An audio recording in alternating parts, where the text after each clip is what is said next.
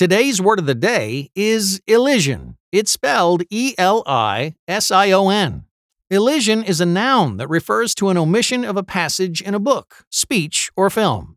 Frequently used in reference to books or other literary material, our word of the day comes from the Latin word elidere, which means crush out.